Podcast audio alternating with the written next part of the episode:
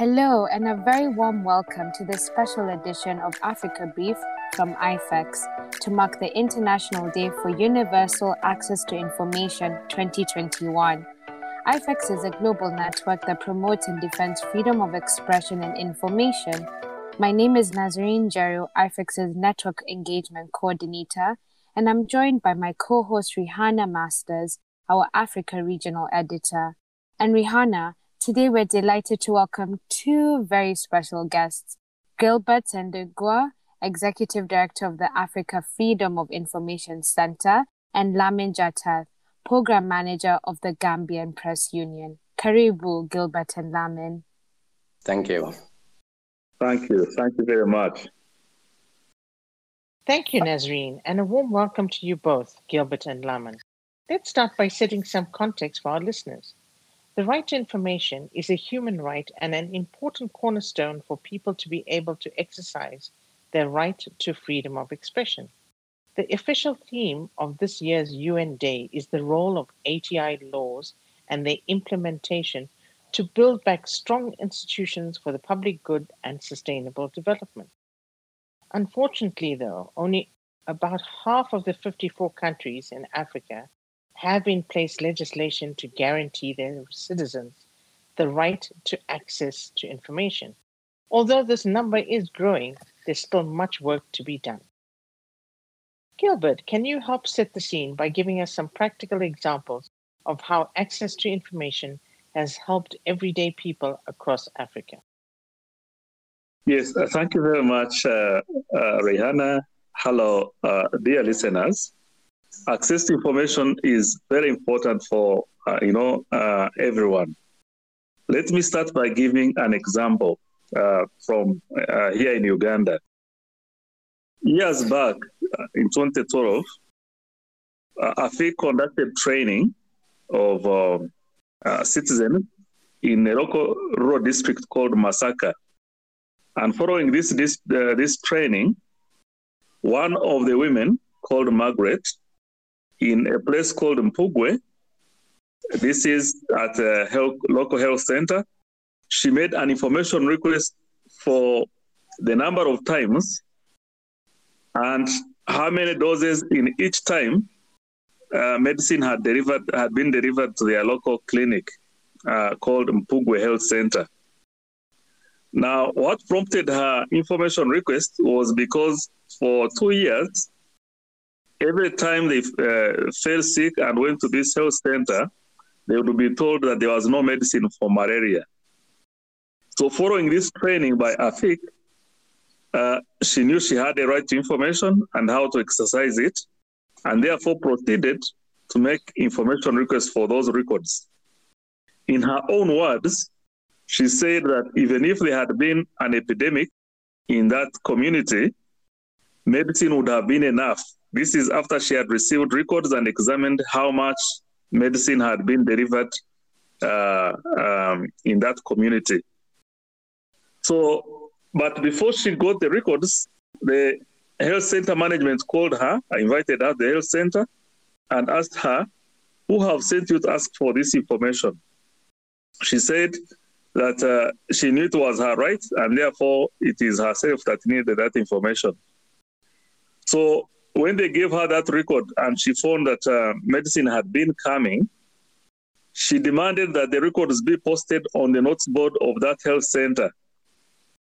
Now, what happened was that between the time of making that request and the time we went back after 12 weeks for follow-up workshop, when she told us about this story, there was no reported absence of medicine at that health center. So in a way, this case demonstrates that access to information can be a life-changing, uh, life-changing for many citizens especially in rural areas, but also in urban areas as well, who, because of lack of information, do not access services go- their governments have paid for. What this demonstrates also is that information is good for citizens, but also is good for government because the services that government, you know, pay for can be received and enjoyed by the citizens for whom they are intended. Thank you. Gilbert. That's that's such an amazing story. Mm-hmm. Um, but let's look at how can the lack of access to information impact people in a negative way, especially vulnerable and disadvantaged groups. Yes. Now, thank you for that question. We are now in a time of uh, a pandemic, and you know this is the COVID nineteen pandemic. And what has been demonstrated is that information can be the difference between life and death. When people have information, they know how to prevent themselves from catching the disease. But also importantly, those when they get family members falling sick, they know how to care after them so that they can survive. And also, resources that are donated and um, and uh, appropriated by governments to provide, you know, the much needed logistics and services to respond to the crisis are put to good use. When there is no information, the abuse is too much. Now, I cite an example here in Uganda where the government was um, uh, under the IMF support. There was a commitment that they would uh, disclose information on contracts to uh, that have been executed under this uh, framework. Now, that was not complied with. But what happened was that uh, one of the other commitments was that government would issue a monitoring report. Now, uh, in this report, which was produced by Minister of Finance, it was found that one of the companies which had been paid in June 2020 supply oxygen to hospitals had not done so by November. Imagine they received money upfront in uh, June, but by November, nothing had been delivered. And that's not uh, um, um, what also needs to be known here is that the owners of this company were highly connected people, people that have you know family relations with the first family, and also a powerful minister of foreign affairs. And also, the process and procedure for selecting this company, nobody knows how they were selected.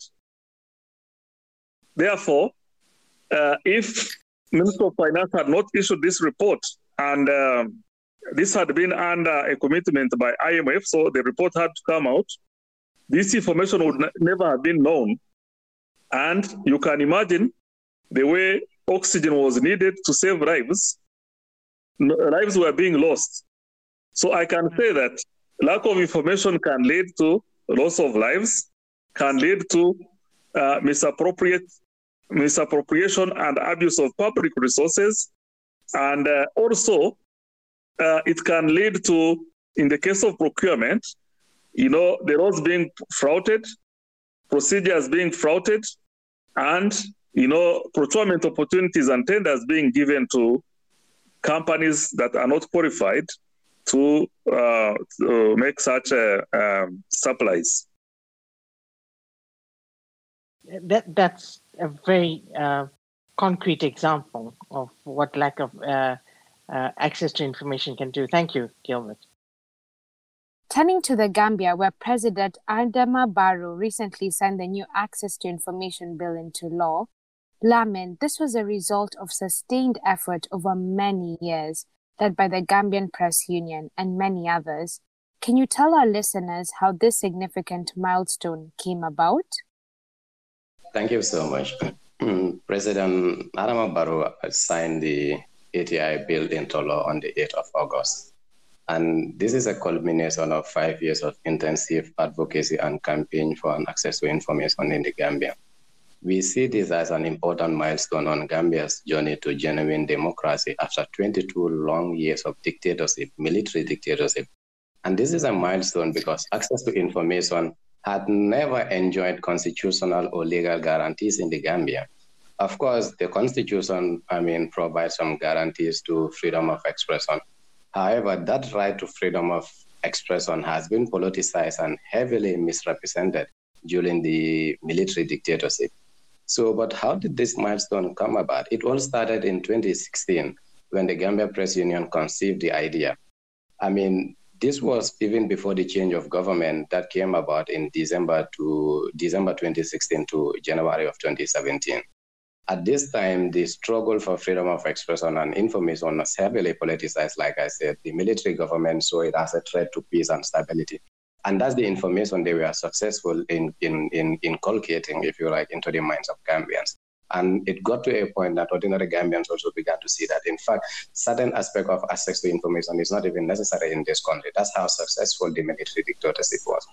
But as the GPU started to mobilize funds and looking for partners in this drive for access to information legislation in the Gambia, the country headed to polls in December of 2016. And perhaps fortunately or unfortunately for others, the military dictator was defeated. And the government that came to power was open.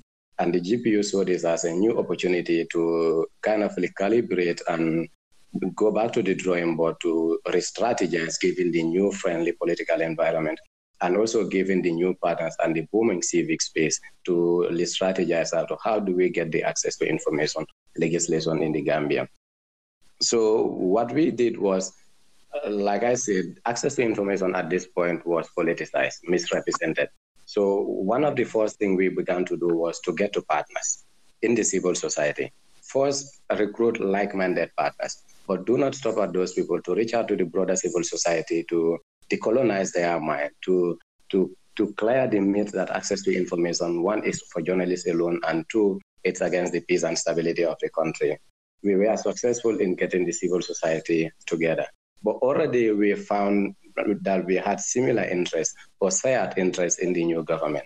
The new government also had promised to come up with an access to information law, but the mechanism was not so clear. So at the beginning of the government or the government's time in power, they had also begun to do what they call an access to information process. The civil society also was working on its own space.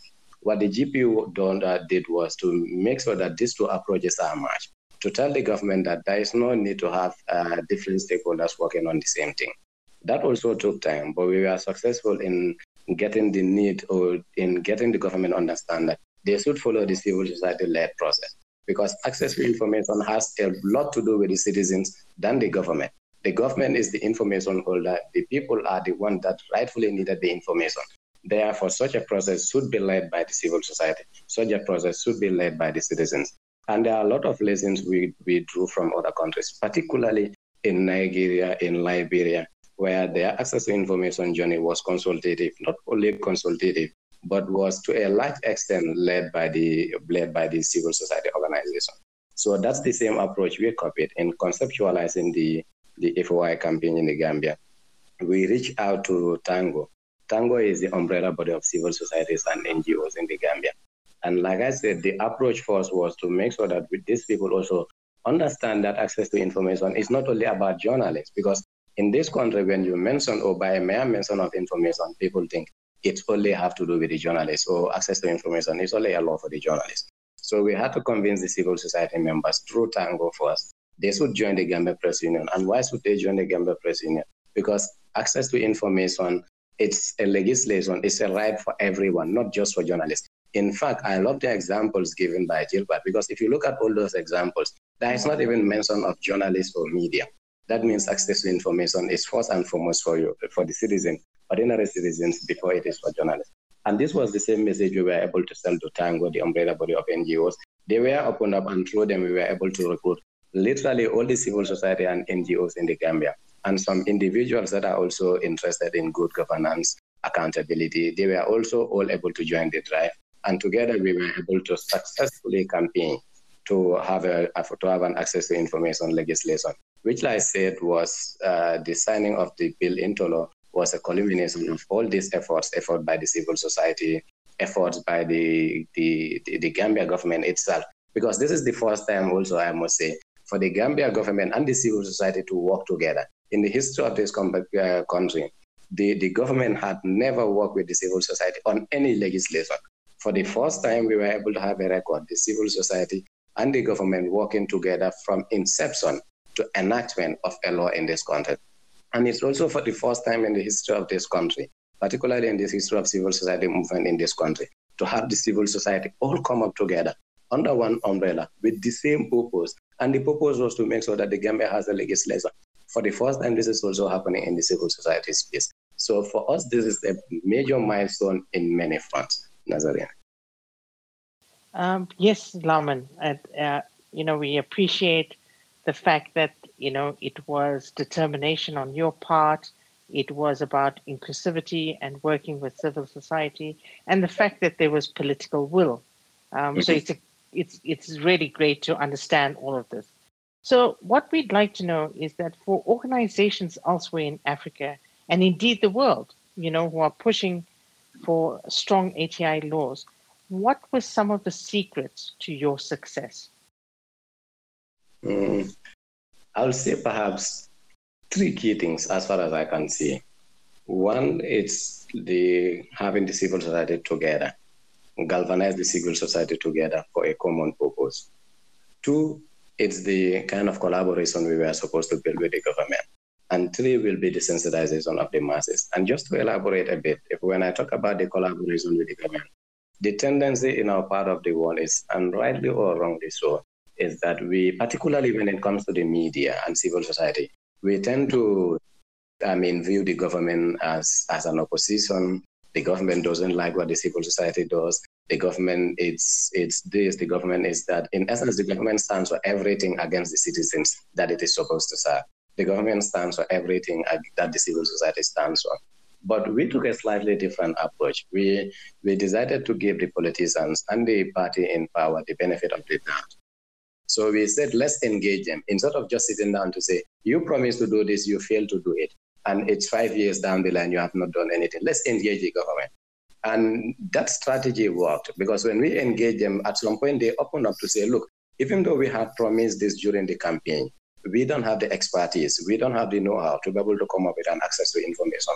That's where the Gambia Press Union told them, look, this is good. So we don't also have the, techn- uh, the, the, the expertise in-house, but we have the goodwill of our partners. We have we can also have the financial support of our partners. That is how, after the government already confessing to us that look, they want to do this, but they don't have the expertise or the know-how. That's how we match our two approaches. And the GPU and through the civil society organization, we reach out to some of our partners, and they were so forthcoming in supporting us with the technical expertise and the financial support. That's how we get to where we are today. In terms of mobilizing the civil society, also, in a lot of our countries, the civil society operates kind of disarray. We operate independent of each other. And sometimes we even duplicate each other's effort. So the GPU realized that perhaps we don't need to take that line. Since access to information is not just about the media, and we for, we stand for the media, let's bring everyone on board because they all have a stake in an access to information regime. And that's how also we were able to galvanize and mobilize all the civil society on one umbrella. But beyond all these key two stakeholders also, we have the citizens who are supposed to be the ultimate beneficiaries. We cannot have an access to a successful access to information regime in this country when the citizens don't know about access to information. So the secret was also engaging these, ordinary citizens across the rent and breadth of this country it is not just the civil society or the Gambia Press Union. It will be the ordinary citizens that will be agitated enough to demand for this from any politician that comes to power. So for me, it is the culmination of all these three things that led to our success. And this is what I would refer to as the secret of our success.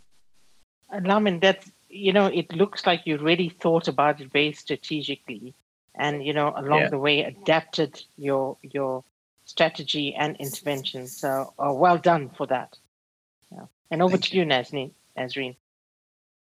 Yes, um, let's zoom on to the wider situation across the continent. Gilbert, I know there are many countries currently in the process of adopting or implementing access to information laws. What are some of the challenges they face? Yes, uh, thank you very much. Uh, you know, um, especially after the MDG framework, the Millennium Development Goals, one of the learnings from that was that access to information and failed commitments had affected the actualization or, and realization of uh, Millennium Development Goals. And therefore, um, during the discussions and negotiations of the new Sustainable Development Framework, access to information became one of the central issues that uh, was considered to be involved and included in this uh, framework. And this was followed also by um, uh, other um, uh, initiatives, like now the proclamation of September 28th as an International Day.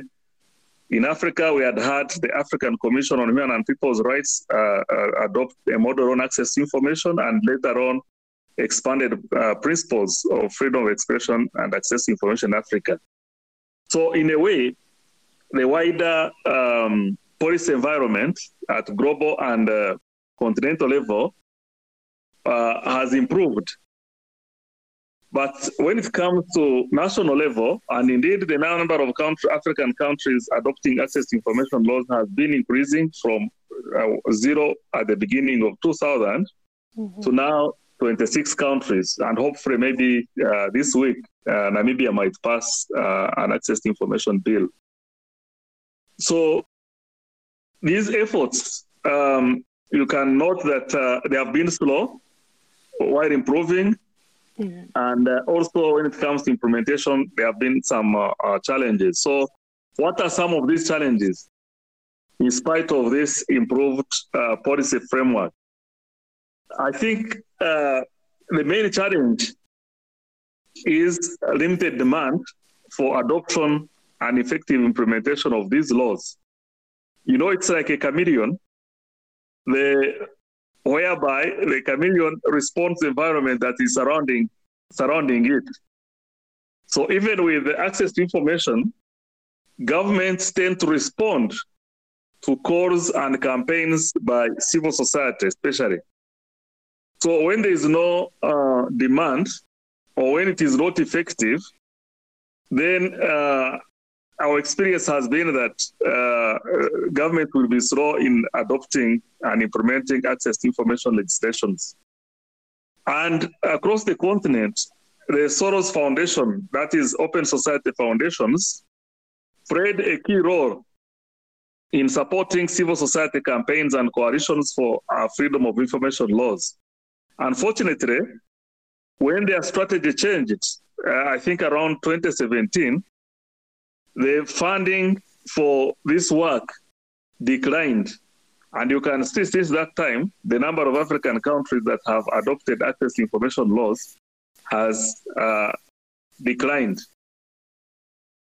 Now, the second issue I could say is uh, there is now divided attention, especially, you know, in the past two years, most efforts of governments have been and uh, development partners and civil society groups has been about, uh, you know, being able to survive first and foremost. And uh, also related to this is a message around COVID-19, you know, has been receiving traction. And therefore, what we see is that access to information has been recognized uh, as a critical part in responding to the uh, COVID 19 pandemic. However, the priority has not been on uh, passage of laws, but rather getting information out to help people, you know, on prevention efforts and how to effectively respond. So, therefore, this divided attention and giving more uh, attention to, uh, um, you know, the need for people to survive, I should say, that uh, has also been a, a major challenge that we see. The other one is that while the um, the policy framework has been improving uh, from where I started on this point, awareness uh, by officials in government, by legislators, by civil society organizations has been very low. For example, if you, you know, uh, engage and talk to different civil society organizations on SDG 16.10.2, not many will know that there's this commitment and requirement by member states to do that. This new declaration sets out the principles, principles that uh, the right information overrides other, you know, rights. For example, when there's a conflict, it provides for appeals, provides for specific and well-defined exceptions, uh, among other things. So this this is very helpful uh, in improving what um, uh, the law should look like. which was not there before. Secondly, it is also elaborate in uh, creating obligations of states parties, which was not there before. And, you know, uh, when someone knows that they have an obligation, it is different from when uh, they are doing whatever they are doing as if they are helping anybody.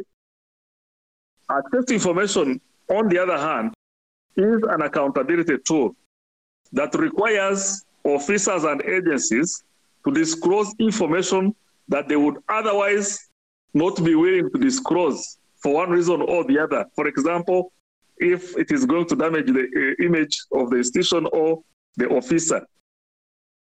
Therefore, this uh, expanded declaration creates this obligation that this is public information that must be disclosed either proactively and or, or uh, reactively when people ask for this information. Another important aspect in the new declaration is that uh, um, the, the, now it covers, brings uh, in scope the issue of access through the internet. Before this was not provided for. For example, so the Gilbert, procedure. uh, you know, Gilbert, there's there's obviously lots and lots of provisions uh, Hmm. in the um, uh, revised declaration, uh, but it's difficult in this particular episode to go through all of them.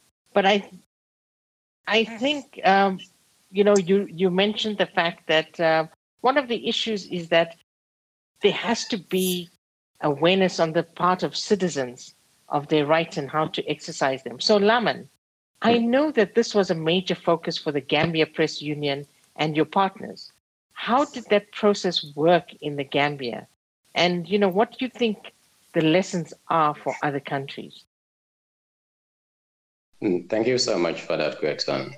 As Alan indicated that the Gambia Press Union in this access to information process uh, benefited from the experience of a lot of countries in the sub-region and outside of the continent. Uh, what we were principally looking at is few things. One is how did they get to the point of having the law? But beyond the law, we are looking at what is responsible for the success of their implementation or what is and we realized through our analysis that most of the countries that have limitation in their implementation of their law largely have to do with the citizens' engagement. Because access to information law, the success will, I mean, depends on how citizens engage, interact with the law. And by that, I mean through they are able to make requests for information, uh, they are able to access information that is proactively disclosed. And then out of all this analysis, we realized that I think access to information, the key or one of the key stakeholders is the citizens themselves.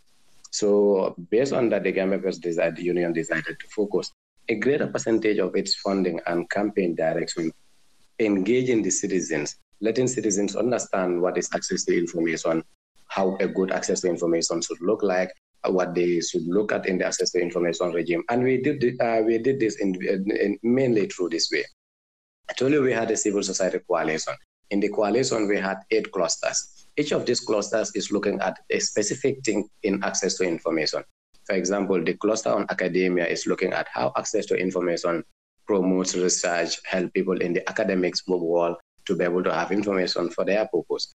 We have a cluster on women and children. That particular cluster is looking at how access to information can be of particular benefit to women and children, particularly when it comes to reproductive rights and health of women. We had a cluster on good governance. That is cluster is also looking at how access to information could benefit their own work. So in essence, all these thematic areas did an extensive research to see how access to information can benefit the people in their constituents directly so that the citizens that they also deal with can see themselves in the campaign. That is why we, and with that information, we went around the country at least two times in the process of our advocacy. We went across the length and breadth of this country to sensitize people generally about access to information, but how it can be of benefit to them. And if there is any lesson to be learned from these processes, we should make sure that we carry the citizens, I mean, from right across there right at the, the starting process of our campaign. We should not wait until when the law is here. We go to the citizens at that point to begin to tell them about the law or how they can use it. No. Make sure that the citizens are involved from the word go. When you carry them through the process, in that way, the citizens also get themselves as part of the process. And as soon as the law is here, And the particular example is this. In the Gambia, the law provides for about one year of grace period or an implementation period. The law is signed this August. That means it will take effect in August of 2022. But because of how citizens are empowered and see themselves in an access to information regime, as soon as the law was signed, we began to receive calls from people across the country, not just people in the greater Banjul area, that is in the city centers, even in the villages, asking whether now they can make their requests. We told them no, the law is just signed into the, the bill is just signed into law, but implementation is yet to begin. But that speaks to the fact that they are they have they have they are adequately empowered to make sure that as soon as the implementation starts, they make use of the law for their benefit. Lamin, that's very good advice, and thank you very much for that. Um, you know, it's something that countries can take on when they start advocating and lobbying for legislation. Indeed, and um, finally, before we wrap up, uh, we wanted to zoom in, zoom out a step further, uh, and take a look at the global context. We are, of course, marking the International Day for Universal Access to Information, which was proclaimed by the UN General Assembly in late 2019. That was a huge milestone and a hard won victory.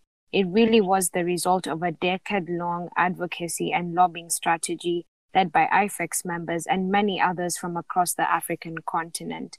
I know both of you, Gilbert and Lamin, were strongly supportive of this effort. Can you tell our listeners a little bit about how this win came about and you know particularly why do you think it was african organizations mm-hmm. that led the charge on the world stage yeah thank you very much for that question our thinking and uh, belief was that whereas access to information was uh, important for everyone everywhere across the world lack of information was disproportionately affecting people in africa uh, for example, uh, you know, uh, there is a lot of uh, secrecy in elections here in any country in Africa. And because of that, you know, the outcome of these processes have been disputed and in many respects led to wide scale violence. There has also been uh, human rights violations uh, which go unreported and uh, unpunished, which then leads to impunity. The extraction of uh, mineral and natural resources in Africa has taken on for so long. But then when you see on the ground, you don't see the effects of this. So disproportionate uh, impact of uh, lack of information has been too much in Africa. And that is why us and other African civil society organizations felt that, you know, a big platform on access to information would be very, very important to change this discourse. The first Pan African Conference on Access to Information with UNESCO and with the African Commission on Human and People's Rights, this conference adopted the API Declaration, the African Platform on Access to Information Declaration. Among others, this declaration called for uh, a proclamation by the African Union, but also by uh, UNESCO of a special day on access to information. Later on, in March 2012, we went to Banjul, the Gambia, where we successfully engaged the African Commission on Human and People's Rights to adopt Resolution 222, which, among others, called on the African Union to proclaim September 28th as the International Day for Access to Information in Africa. From there, we proceeded again with another campaign to UNESCO. And uh, after two years of uh, serious engagement, we had the UNESCO General Conference adopt uh, a resolution in 2015 November proclaiming September 28th as an International Day for Universal Access to Information and also calling upon the UN to do the same. Here to note is that this resolution was sponsored by three African governments, that is Morocco, Nigeria, and Angola, with a full backing of the African group. And uh, after that, then we launched another campaign that took us four years from 2016 to 2019 for the United Nations General Assembly to uh, adopt this resolution. And after serious work, we had Liberia, the president uh, instructing the Minister of Foreign Affairs, you know, for Liberia to sponsor this campaign. And uh, after that, then we worked with the government of Liberia. We hosted an important meeting, of course, which uh, was sponsored by uh, IFEX uh, at the Uganda House uh, in July. I think it was on July 16th, where we convened um, permanent mission uh, to the UN and explained this uh, the importance of this campaign. And in that meeting, you know, various countries and governments, you know, pledged to support. And this was the change of the course. No wonder that uh, a few months later, we had the UN General Assembly adopt this resolution, which was sponsored by, I think, 29 countries and unanimously supported by all members of the UN. That's that's a, fantastic achievement, Gilbert, and and thank you for relaying it to us. Um, I, I'm sure our listeners will really appreciate it. Indeed, what an incredible journey and milestone. Moving on to our last question. Looking ahead, what are your thoughts on how commemorations like IDOI can bring in more diversity? How can we ensure that nobody is left behind as we pursue stronger access to information laws, whether in Africa or around the world? Yes, this is a very important question. As we celebrate, we are reminded that uh, that uh, you know there are people whose lives are different or have been lost because they did not get information in a timely manner. And therefore, that is why, for example, uh, it is important that certain groups like uh, journalists and media houses have, you know, the liberty to get the information on behalf of the people and channel it to the people, but also use it to hold uh, those with authority and decision making powers accountable. You can imagine women who do not access health services. So, therefore, having a platform like IDOI creates an opportunity to say that there are people who are not getting information. And yet, by them not having this information, they are disproportionately affected. And uh, in fact, uh, in Uganda here, we have already started the events, and uh, on Friday we had uh, a meet, um, a dialogue uh, and training for journalists. And you know, the this question of people not getting information was put to the minister, the Minister of State for National Guidance, and he recognized that indeed there is a need to ensure that you know uh, information is put in braille, for example, for uh, for people with disabilities to be able to access this information, especially the access to information law and the guidelines. So I think by having this platform, uh, every now and then creates an opportunity to say, okay, what uh, advances have been made? Mm. Who is not being reached? Who is not getting uh, this information? Who is not getting this service and why? And then by doing that, then you find that opportunities are created. Another challenge, I mean, issue that was raised was about uh, the widening uh, inequality gap and from the discussion, it was rightly said that uh, public procurement is where governments spend over 65%. Governments in Africa spend over 65% of their national budgets through public procurement. And yet, women owned enterprises take only less than 1% of these contracts. So the question was put how can you fight inequality when a significant part of the population are not benefiting from this money because 90, more than 99% of the money goes to male-owned enterprises. So again, discussions and recommendations came up to say that we need to have a mechanisms for women to get information on procurement opportunities, for them to be trained so that, you know, uh, they are able so to win contract. And through that, inequality can be reduced. Thank you so much, Gilbert. That's been, and just in, in terms of walking us through that, um, indeed, it really is important. Lamin, do you have any last thoughts before we wrap up? Perhaps just to add that we should use the commemoration of Access to Information Day uh, to continuously study the legislation that is in countries where the legislation is to see how in principle and in practice this the, the, the legislation is meeting the needs of the vulnerable and the marginalized group. Oftentimes when we are building the I mean the, the, the legislation, we, we we usually think that we're capturing their specific needs because hardly are they represented on the table. But we think that we can think for them. We know what they need and we'll have it captured in the law but you only realize that you, you they are left behind when the implementation process begins.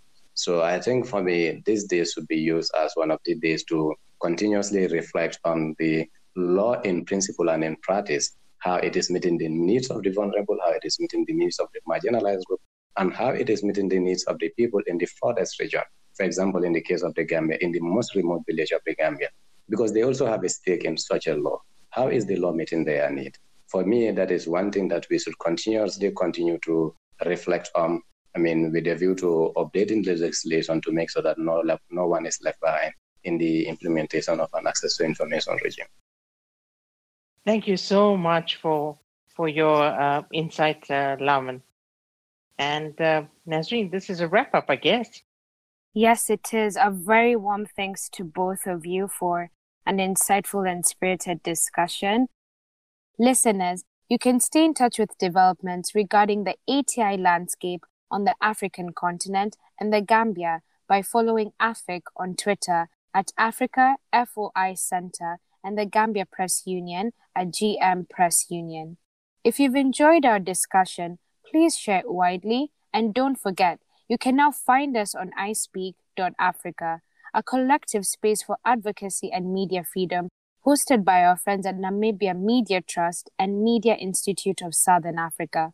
We're also on your favorite audio platforms, including Apple, Spotify, and Google Podcasts. Plus, you can follow our Twitter feed at twitter.com slash IFEX to stay in touch with the latest free expression developments from Africa and around the world. Finally, don't forget that you can now send us feedback to africabrief at ifex.org. We love to hear what you think. Thanks to our producers Aram Partap and Paco Lape. And thanks to you for listening. Have a great IDUI and see you next month.